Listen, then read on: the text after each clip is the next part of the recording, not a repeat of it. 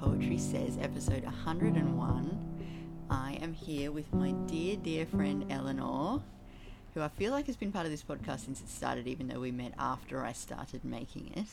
Yeah. And uh, we're going to have a chat here because Eleanor's house is getting painted at the moment, so she's had to relocate her entire library of books. And we're going to talk about the books, the poetry books, that she's deciding to let go of and why. And uh, we just came up with this idea over brunches before. I feel like it's going to be super interesting. Thanks for opening up your library to us. That's okay. I feel it's a free therapy session in a way. Yes. Yeah. Uh, So, which of these piles is the to go pile? Um, e- each pile is there are question marks in the pile. Oh no.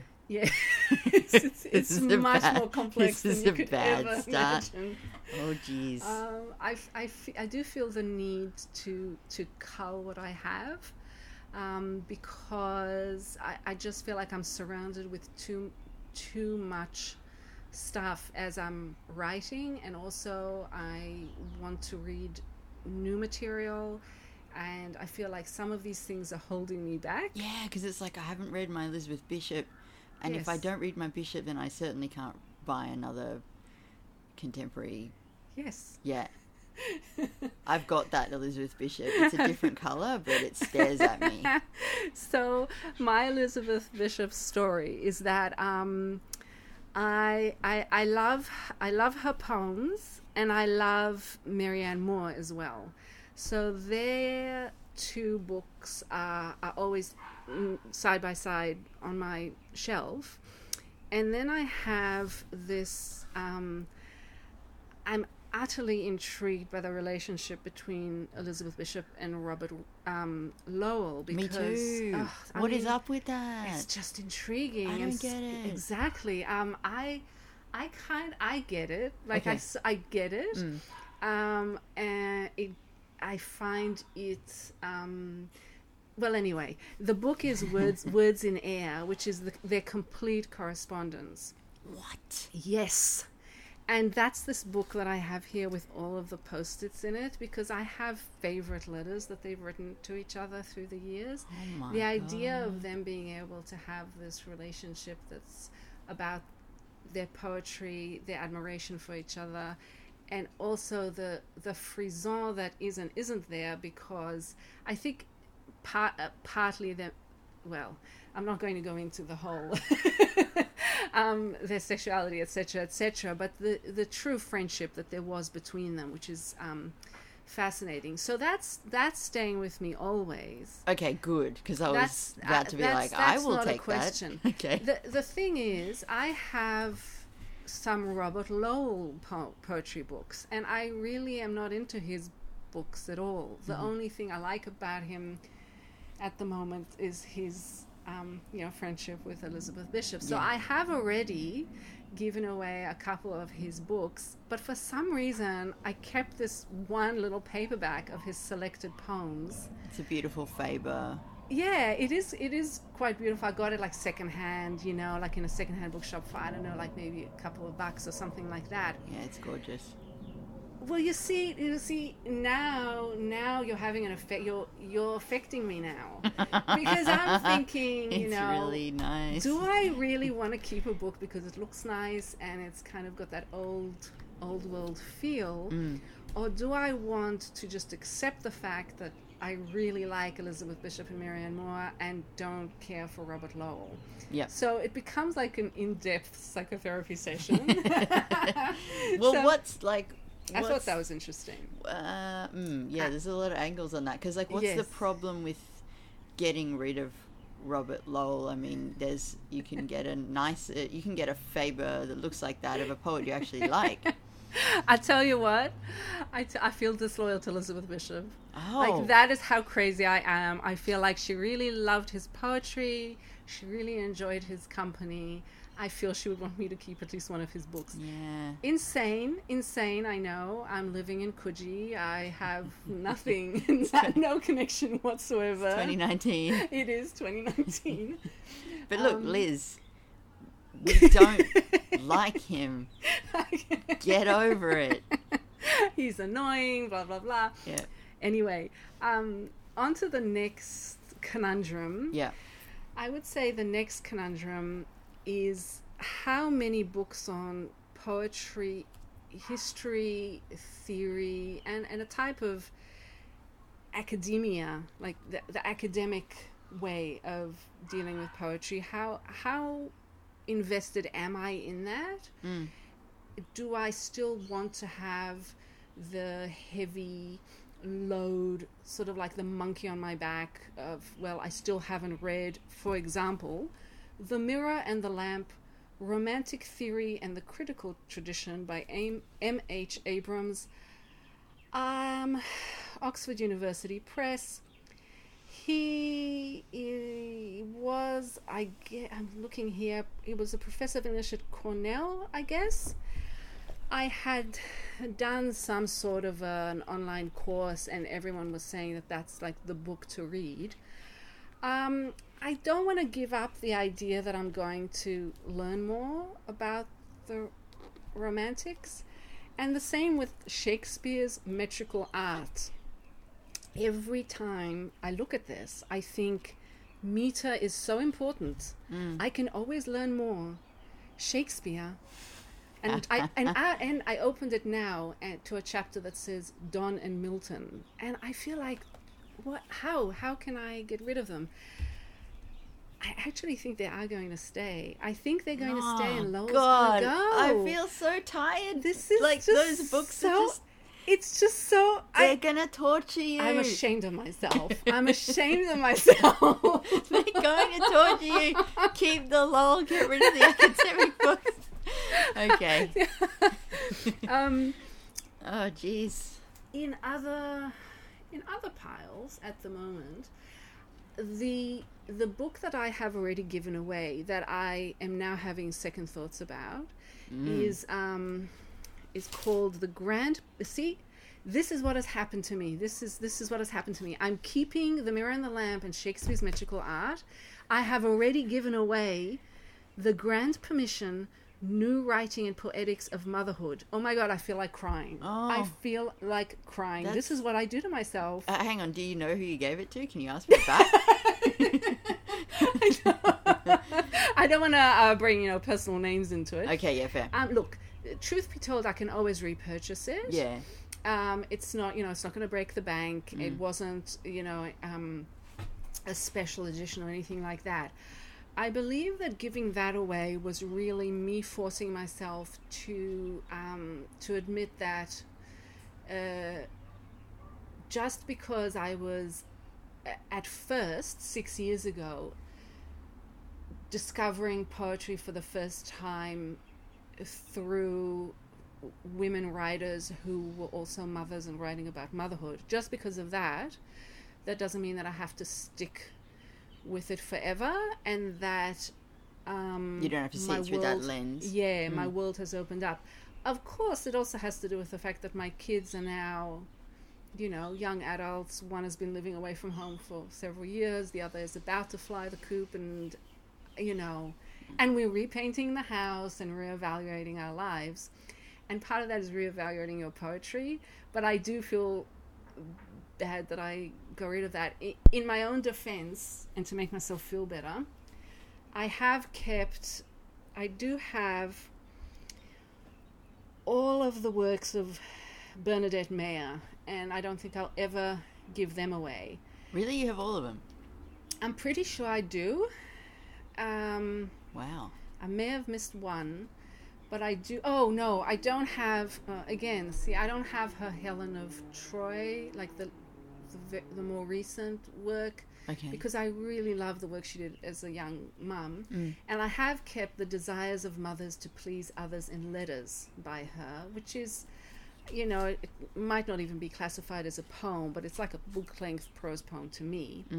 So that's so that's good. On continuing the topic of motherhood, and then I will move on. okay, that's fine. Um, two books that always I always feel deeply depressed when I look at them, but I also feel that they have a technical technical things to teach me that are very very important uh, um, Sylvia Plath's The Restored Edition Ariel and a book called Blackacre by Monica Youn. Um, I don't want to put anyone off, especially not off Blackacre. I would highly, I mean, highly recommend. Everyone knows Sylvia Plath. Um, I, I find her work in a you know like very very dark and it's very distressing to me. But I also like to learn from her, you know, the way she writes. Blackacre is upsetting in a different way. It talks about um, not being able to conceive, um, but again, it's it's almost an academic text as well because Monica Youn is um, has such an interesting variety of um, forms that she uses, and she is utterly obsessed with Milton. Ah, so again, it's going Milton. back to you Mm. know here is a now mother who wrote about mothering or not being able to mother, who's obsessed with Milton. Why don't I know more about Milton? Who the hell is Milton? Why can't I read anything by him? What's my problem? What is So- your problem, Eleanor? so basically, that's what we're all asking. that's my problem. no, I mean, come on, you're so hard on yourself. This I'm is crazy. very hard on myself. It's This is crazy. Those two books, okay, that Ariel will be gone in two seconds as soon as it finds its way into a secondhand bookshop. Yeah. And Blackacre is very fascinating to look at. Um, it's got a very interesting goth-like cover, it's superb. and it I, really you know, is. someone's gonna love that. You've you've you've had your time with it. What you're you're better doing than is you're- Marie Kondo. You're, keeping better. it from someone else. God bless you.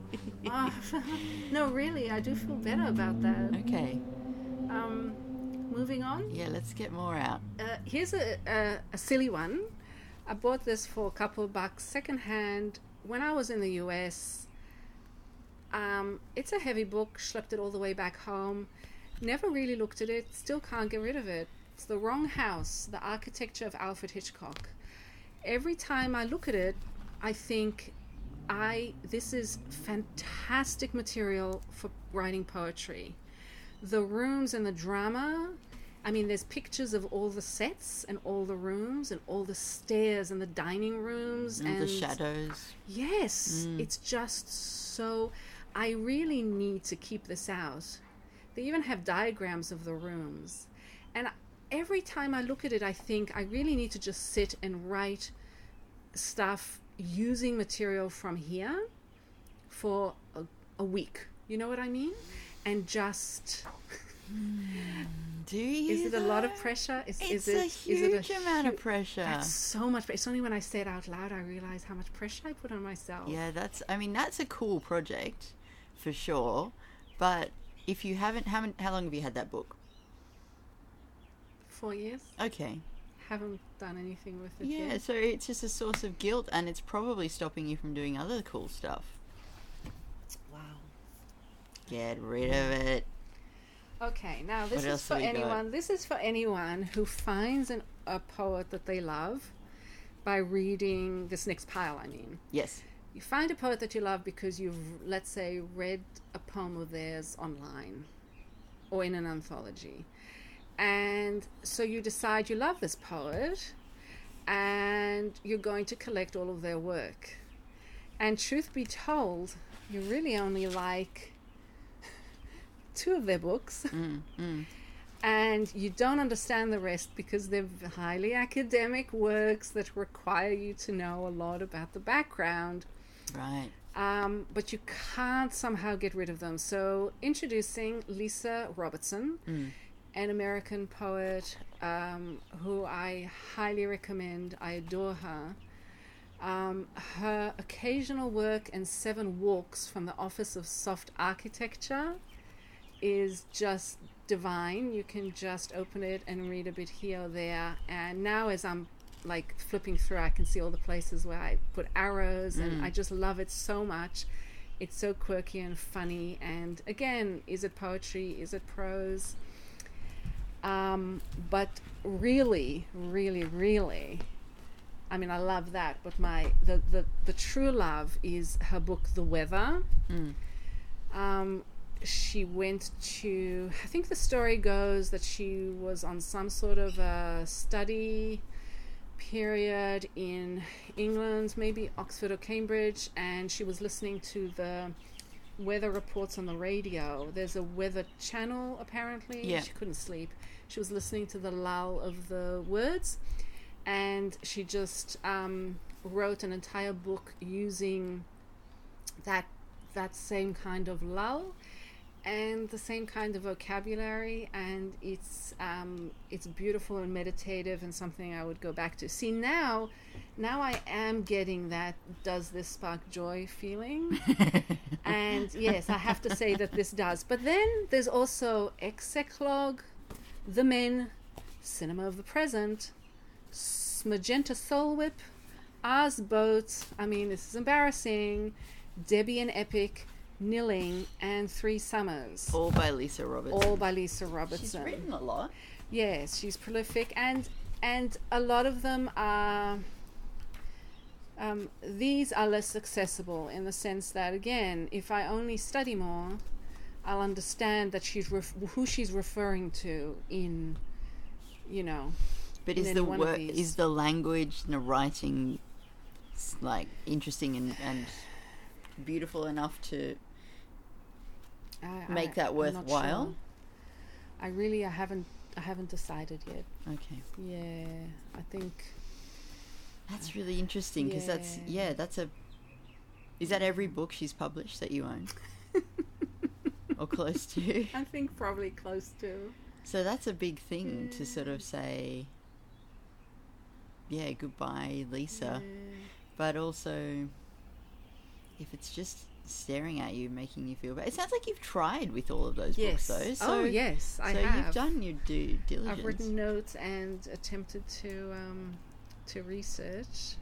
It's so funny because the only other um, apart from Bernadette Mayer, I also have all the books. I think all the books by um, Laynie Browne, who's a, a favorite, and also Dorothea Lasky Mm. and those are the only three that I really and and those I know will never. I mean, they'll they never let you. They never let me down. Mm.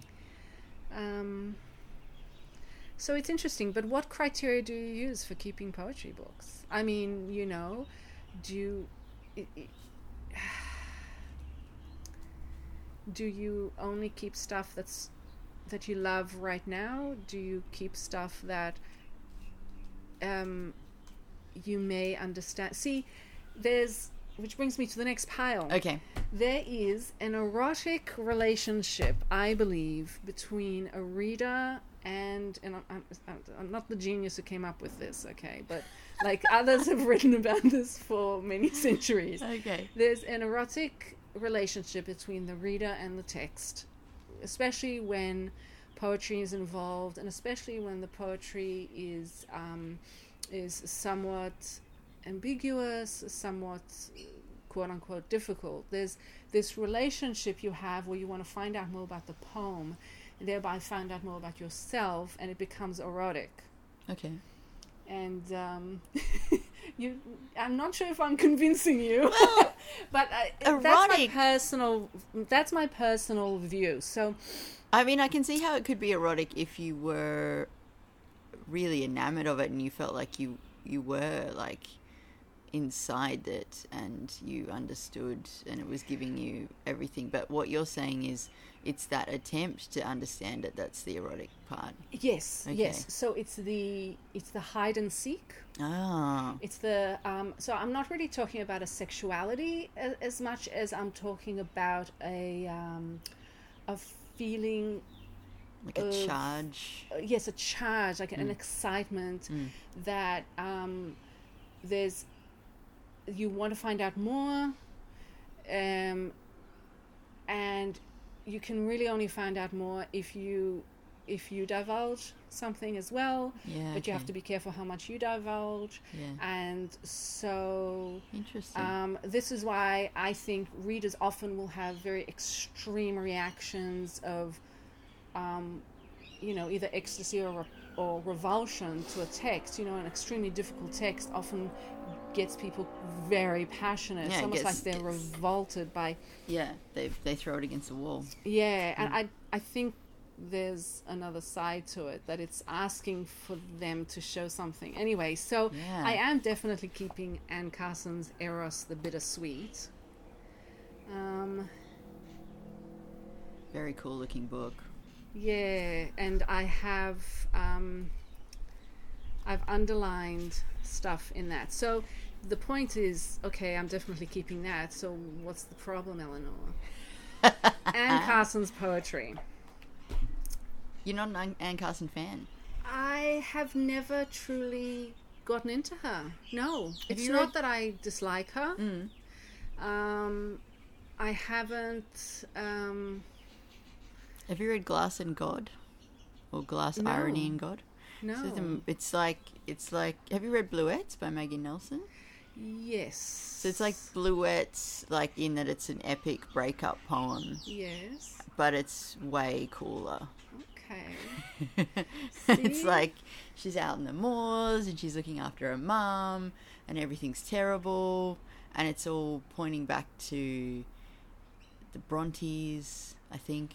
Pretty sure it's the Brontes. Nice. And um she's so exposed and yet you can't find her at all. Whereas Maggie Nelson Blue like I love Bluets as well, but I just Yeah. feel like I just want to give Maggie Nelson a hug, and I feel like Anne Carson is just striding across the like she's fine. She does Yes. not need you. Um, yeah, but I, I mean, I can totally see how. I've only read that, Anne Carson haven't read Red Doc or anything like that, so um, I can see how I might have just got the one good one. You know, Yeah. Yeah. For some reason, I bought The Beauty of the Husband Mm. because, you know, The Beauty of the Husband. How, I mean, how can you go past that title? A fictional essay in 29 tangos. Um, again, I- I mean, the blurb is it. The beauty of the husband is an essay on Keats' idea that beauty is truth, and it's also the story of a marriage. So I thought, oh, great, you know, I'll learn about Keats, and I'll also learn about Carson, and I'll Mm. enjoy a book about, you know, um, relationships, and never got into it. But but again, I mean, you know, how much of of it is this um, feeling, this this feeling like if I just try hard enough, she'll But- give herself to me. You're such a And- you're the most conscientious reader I have ever met. Like you will look stuff up. Like I you will will. get up out of your seat and go to a dictionary or to a reference Yes. book and you will write notes and you underline things. Yes. I don't read like that. I don't know anyone who reads that way really. And and the fact that I mean, yeah, the pressure you put on yourself to like that you should love stuff is is I don't that just doesn't get you anywhere. I don't it doesn't get any of us anywhere. Just yeah. But I know like I totally get it because for years I was like that as well and it took having someone whose poetry and work and knowledge I really respected to just say, ah, if it doesn't grab you, don't worry about it. Like, then that gave me the permission to be like, okay, Yes. I don't have to love everything. Yeah. But it's yeah. cra- like, you know, think about like music, for example. Like, do you, if you don't like a song, you're not going to berate yourself about that. Yes, but um, but I think if you to be a musician and not know certain classical pieces is odd. Do you know what I mean? Um, the also, well, I think. Um, I mean, not in your case, but in a lot of cases, people who say or don't bother are often the people who have bothered. I mean, not in your case, but what I mean is like with, um, the the famous, well, it's not a famous quote, but in my world it is where Bernadette Mayer says, you know, she wrote sonnets, all these crazy sonnets, but she says, you know, you don't have to have read a sonnet or know the rules to write a sonnet. Uh, but, but she knows all the classic sonnets, so of course she can say that. It's like me telling someone, you don't have to go to university, you know, but but I've been to university, Yeah, so yeah, yeah, um, and I always I- I feel that I genuinely feel that there's material there that if I try hard enough, will open itself to me. I genuinely feel that there's there are important poems there that I need to read. Mm. Um, I'm just not sure when and how to do that. Yeah, because yeah. you'll never you'll never read all the books. Yeah, I remember yeah. my little poetry group down in Melbourne, one of our number at some point had figured out the actual time in hours that it would take her to read everything she hadn't read on her shelf, and it was well beyond any projected lifespan. So that kind of gave her the ability to really relax about it and realize that there was no way she was ever going to be able to read everything, Yes. even if she spent every waking hour. yes. So, but it's a, it is like, it's a real, not shame. That's not the word I'm looking for, but like a, it's a disappointment. It's kind of a heartbreak to feel like, yeah, I'm never gonna read. I'm never gonna read all of. I'm never gonna read Bishop. Like I'm never gonna finish that book of Bishop. Let alone get to Milton. Let alone get to Donne. That's not going to happen because I don't have the. I don't know. I just don't. I just don't see it happening. See, I'm I'm a bit I don't know if unusual or eccentric in the sense that on the one hand it's black or white, black or white Mm. with me. Mm. But on the other hand, I'm not like you where you say like I'll never read all of Bishop. Yeah. I'm happy that I've read maybe seven, eight of her poems that I adore, Yeah. and the rest I don't mind. Same Yeah. with Marianne Moore. Yeah. So when I have this book, it doesn't mean that I've read and loved every book. Mm. I just feel like I know the core. I go with, um, you know, it, it doesn't really make sense with everything I've said before, but I also go with my deep gut instinct, which is, oh yeah, I really know Elizabeth Bishop because of these eight poems. I don't have to, like, I really don't feel like I have to read everything else. But if I don't have that hook, um, We don't have anything. I don't have anything to to go on. to hold on to. Um, But with Lisa Robinson, with you have you have that's the weird. weather, and you have this other one, and then there's eight more that you don't like. So I feel like that's weird, just okay. It? Yeah. Okay. It's, I don't know. Well, lastly, on a lighter note, ultimately, ultimately, I think for me, the poems generally that I'm going to hang on to, and then the books I'm generally going to hang on to when it's just me and I'm not thinking about anyone else, uh, are writers that I sort of have crushes on. hmm and I, I don't mean it in the I don't mean like with the eroticism I sort of meant a little bit about sexuality but like with this I I, I don't mean like a sexual freeze I mean like you just have a crush on someone's creativity Mm. and I think like a fangirl thing Yeah. like a Yeah. fangirl thing and um I th- I wish that more people would talk about that because um because hang on let me get this book I'm hanging on to this guy here my beloved Jacques Jacques Roubaud Poetry, etc. Colon cleaning house. oh Jacques Roubaud I'm yours um, look, you know, uh, his his poetry is nothing like the other poets I enjoy. Um, he's part of the Oulipo group.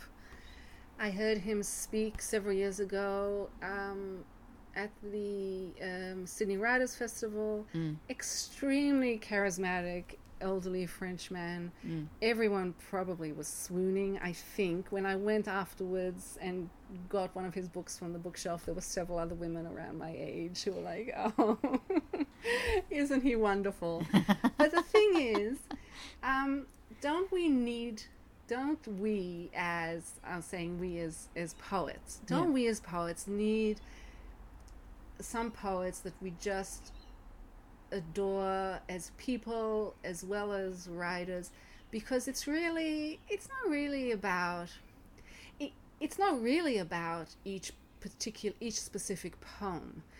It's about their way of seeing the world. That's what it is. So without having to meet him in a social context without having to even really know his mother tongue or um, uh, having anything in common with him, I'm able to access his view of the world Mm. through opening a book. So, I mean, I've kept. I've kept this book. I did give away a couple of books of his poems, but I have kept this because I mean it's called Poetry at Such a Cleaning House, and it's just tiny little. Um, it's not really poetry. It's just little bits and pieces about poetry. Mm. Um, so you know you can just open it and read. Um, oh, here, this is a good one. Um, prose is like confu- confused verse. What separates a verse from a sentence is silence. Silence, the blank that separates one verse from another, is missing in prose. The period has taken its place. What separates verse from prose is the period. So, like, he writes the way he talks. Mm. So he goes, What separates verse from prose is the period. And you're like, Yes, yes, it's all about that tiny dot. And it's like, I love you so much.